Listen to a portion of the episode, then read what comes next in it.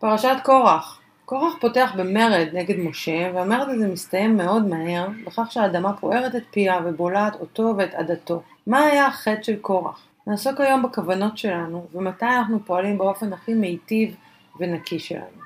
בואו נתחיל. ברוכים הבאים לפסיכולוגיה, רוחניות וימימה.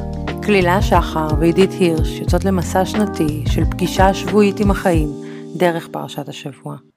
אז אה, פרשת קורח ובעצם קורח אה, ובני עדתו אה, מתנגדים למנהיגות של משה ופותחים באיזשהו משהו שנראה כמו אה, סוג של מרד. ומאוד מהר המרד הזה מסתיים בזה שהאדמה בולעת אותם ואלוהים בעצם סוגר את הדבר הזה. והשאלה שרציתי לשאול זה בעצם מה היה שם כל כך חמור ב... אני לא יודעת, בהתנגדות, בהבעת הדעה השונה, מרד, כאילו הוא בא והתנגד למנהיגות של משה, אבל לא נתנו לזה מקום בכלל, כאילו נורא מהר זה חוסל. ורציתי לשאול, תוך מה שאנחנו מבינות, מה זה, מה, מה קרה שם? שאלה נהדרת, אני חושבת שיש הבדל בין לא, אי הסכמה לבין התנגדות. ואולי מקור השאלה, מאיזה, מאיזו כוונה אני באה ומביעה את הדעה שלי. הבעת הדעה שלי היא כנגד משהו, אני באה מתוך דורסנות למשהו, אה, מתוך אה, לחסל משהו שמולי, או שמתוך זה שאנחנו חושבים משהו אחר ודעותינו שונות.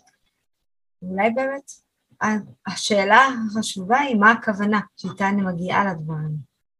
אז זה מעניין כי בבודהיזם הנושא הזה של כוונה או של אינטנשן הוא מאוד מאוד משמעותי. יותר מזה, הוא בעצם מה שקובע את הקרמה שלנו.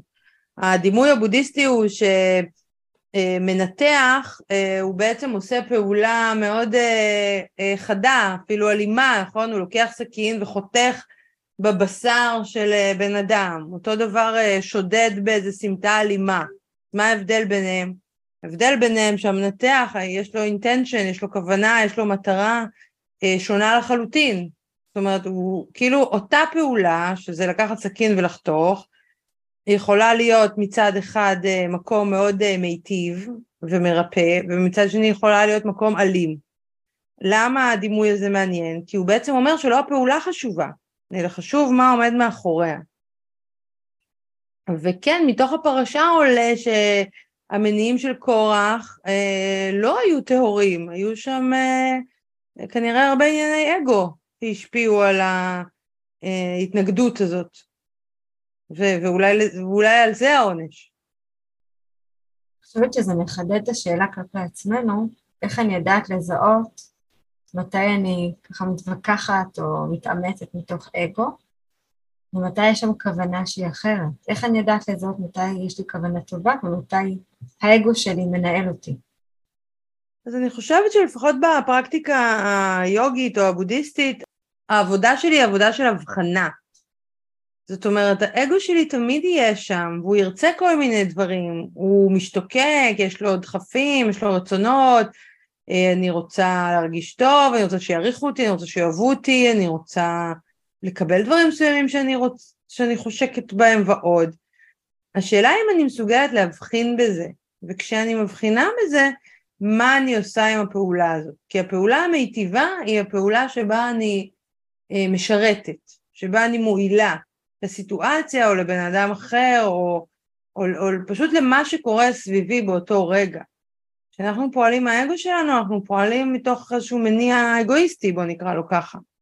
אני מוסיפה על מה שאת אומרת, על המקום של לשרת, שאולי זו שאלה האם אני, דרך הפעולה שאני תופסת מקום, אני בעצם מפנה מקום עבור עצמי בכוחניות, מפלסת מקום, או שאני מפנה מקום למי שמולי. וכשאני עסוקה רק בלתפוס מקום, אני עושה הכל, אז זה מאוד מניע הישרדותי. עכשיו, המון דברים, הרבה פעולות שאנחנו עושות ביום-יום, הן נובעות מהרצון לתפוס מקום, שיראו אותי, שישמעו אותי, שיאהבו אותי, שככה יתפעלו ממני. ומתחבר לי למשפט של ימימה, שמדברת על מקום, והיא אומרת, הרי במאבק של שנים רצית מה? מקום, ולא היה. המקום הזה שרציתי מקום ולא היה, גורם לי היום כמבוגרת, הרבה פעמים, לנהל כל הזמן מאבקי כוח, בלי להבין שבעצם המאבק כוח הוא לקבל מקום, אם זה בזוגיות, אם זה בהורות, נדע מול ההורים שלנו, ויש פה מעין כזה הזמנה לראות האם עכשיו מה שאני עושה, האם אני דוחפת, הודפת כדי לקבל בשביל עצמי מקום, או שאני נמצאת בשביל מישהו אחר, מפנה עבורו מקום, זה הילד שלי, האם זה ההורה שלי, הבן זוג שלי מפנה עבורו מקום, עבור הדעות שלו, המחשבות שלו, נקודת המבט שלו. אני הרבה פעמים רואה את זה, מבחינתי אחת האינדיקציות לדבר הזה זה תדירות השימוש במילה אני.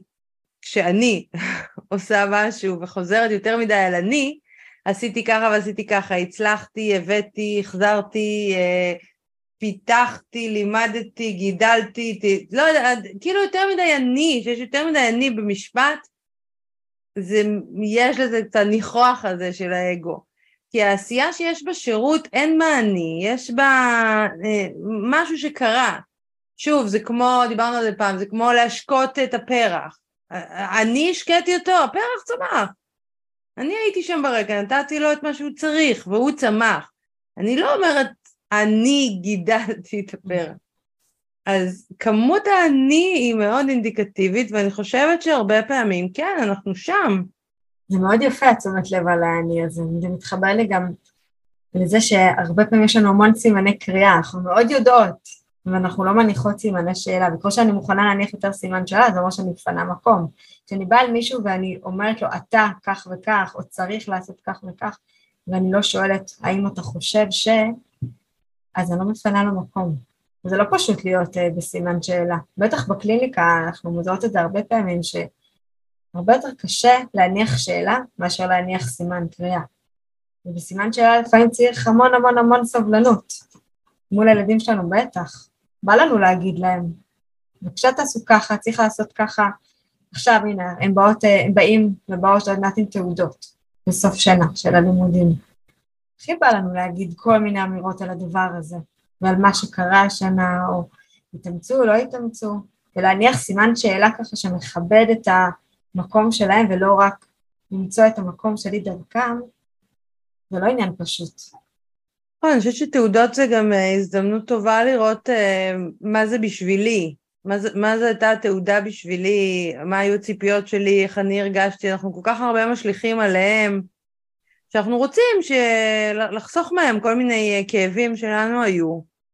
זה מאוד בולט דרך אגב בעולם החברתי, מתי שאת יודעת, הן חוזרות מבואסות או מאוכזבות או פגועות, אז אנחנו ישר כאלה נזעקים, והסיבה שאנחנו נזעקים זה כי משהו מופעל אצלי, משהו אצלי בחוויה הזאת של להיפגע, הוא פתאום מתעורר, ואז אני בעצם רוצה להגן עליה, אבל זה בדיוק, בדיוק פה אני פועלת מהמקום שלי, והדבר אולי הנכון לעשות זה להקשיב לה, ולהיות מוכנה להרגיש בעצמי, אצלי, את הכאב שלה.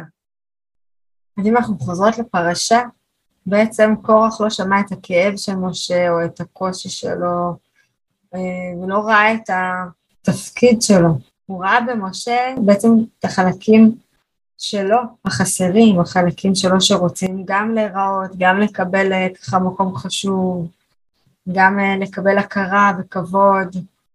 ומשה היה בדיוק ההפך, משה היה אדם מאוד צנוע, בכלל לא רצה, הוא כל ניסה להימלט מהתפקיד של עצמו.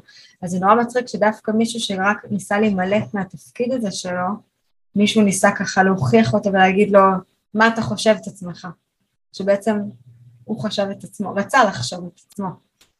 ככה זה מעניין שהרבה פעמים אנחנו מניחות על מישהו שמשהו וסיפור שלם והדהוד שלם, שבכלל לא שלו, זה לגמרי שלנו.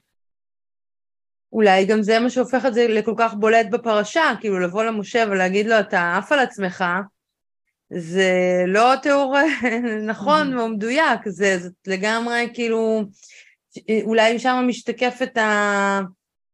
הפנטזיה הכוחנית או הפנטזיית הגדולה של קורח, שהוא רוצה להיות כזה גדול, אז הוא בא ואומר לו, למשה, מה אתה כזה תופס מעצמך? אז אפשר לראות שם את זה ש... שוב, אם הוא היה אה, בא לשרת, אם הוא היה חושב על טובת העם, אם הוא היה רואה פה איזשהו משהו שהוא יכול לעשות אחרת או יותר טוב, זה סיפור אחר, אבל הוא כאילו בא לתוך הנקודה הזאת של הכוחנות, וזה לא הצליח. אני, אני כאילו אפילו שומעת איזה קול כזה של הקדוש ברוך הוא שאומר לו, אתה יודע מה, יאללה, בוא, בוא יומיים תהיה על העם הזה ותראה, ותחזור אליי אחרי זה. כי הרי משה, כל, כל כמה ימים ככה רוצה להרים ידיים הזה, זה לא פשוט לו, בטח שהוא מגמגם, ובטח שהוא ככה איש צנוע, והוא לא המנהיג הכריזמטי שהיינו מצפות לו. כאילו יש פה משהו שקדוש ברוך הוא שם איזה קו מאוד מאוד ברור של כוחניות, ולמישהו שהוא, שהוא רואה רק את עצמו, והאגו משרת אותו, אין מקום במנהיגות, זאת לא מנהיגות. וגם אם נשים לב איזה מנהיג הוא בחר, זה ממש ההפך מאב טיפוס של המנהיג שככה אנחנו לאורך כל ההיסטוריה רגילות אה, לראות שהם מנהיגים שהם נערצים ו- וככה היו, אה, הובילו אחריהם תהליך, זה ממש לא משה. והנה דווקא הקדוש ברוך הוא בחר את משה. האיש הענב, המגמגם, החלקי, הפשוט, החסר אגו, שכל כוונתו טובה. לא, אין ספק שהוא דמות אה, מאוד מעניינת מבחינת אה, מנהיגות, כי בערך כל פרק הוא בא ואומר, די כבר, אני לא יכול יותר, נכון. קחו אותה ממני, מספיק, ו... והוא המנהיג, הוא המנהיג. אז עם מה נלך השבוע? אולי נלך השבוע עם תשומת לב על הכוונה שלנו. מאיפה אנחנו, כשאנחנו באות אה, מול הילדים שלנו, מול הבן זוג שלנו, אם אנחנו באות בדרישה, בתלונה, מתוך הרצון ככה לתפוס מקום על גבם, מתוך האגו, שאני באה מתוך זה שאני רוצה לפנות מקום, מוכנה להניח סימני שאלה, אה, מוכנה לשמוע את הצד השני. אם אני באה בכוחניות, או שאני באה ככה ברכות. אז אני חושבת שזה רעיון מעולה, אבל אני רק מוסיפה בלי ביקורת. בואו רק נתפוס את הרגע הזה ונבחין. כי אם אני מוסיפה פה כבר ביקורת ואשמה וכל הזה, אז בלגנתי את הסיטואציה עוד יותר. הנושא הוא הבחנה. האם אני שמה לב מאיפה אני פועלת. בדיוק. יופי, אז ניפגש? בטח. תודה שהייתם איתנו. מוזמנים לשתף ולכתוב לנו איך הפרשה פגשה את השבוע שלכם. נתראה שבוע הבא.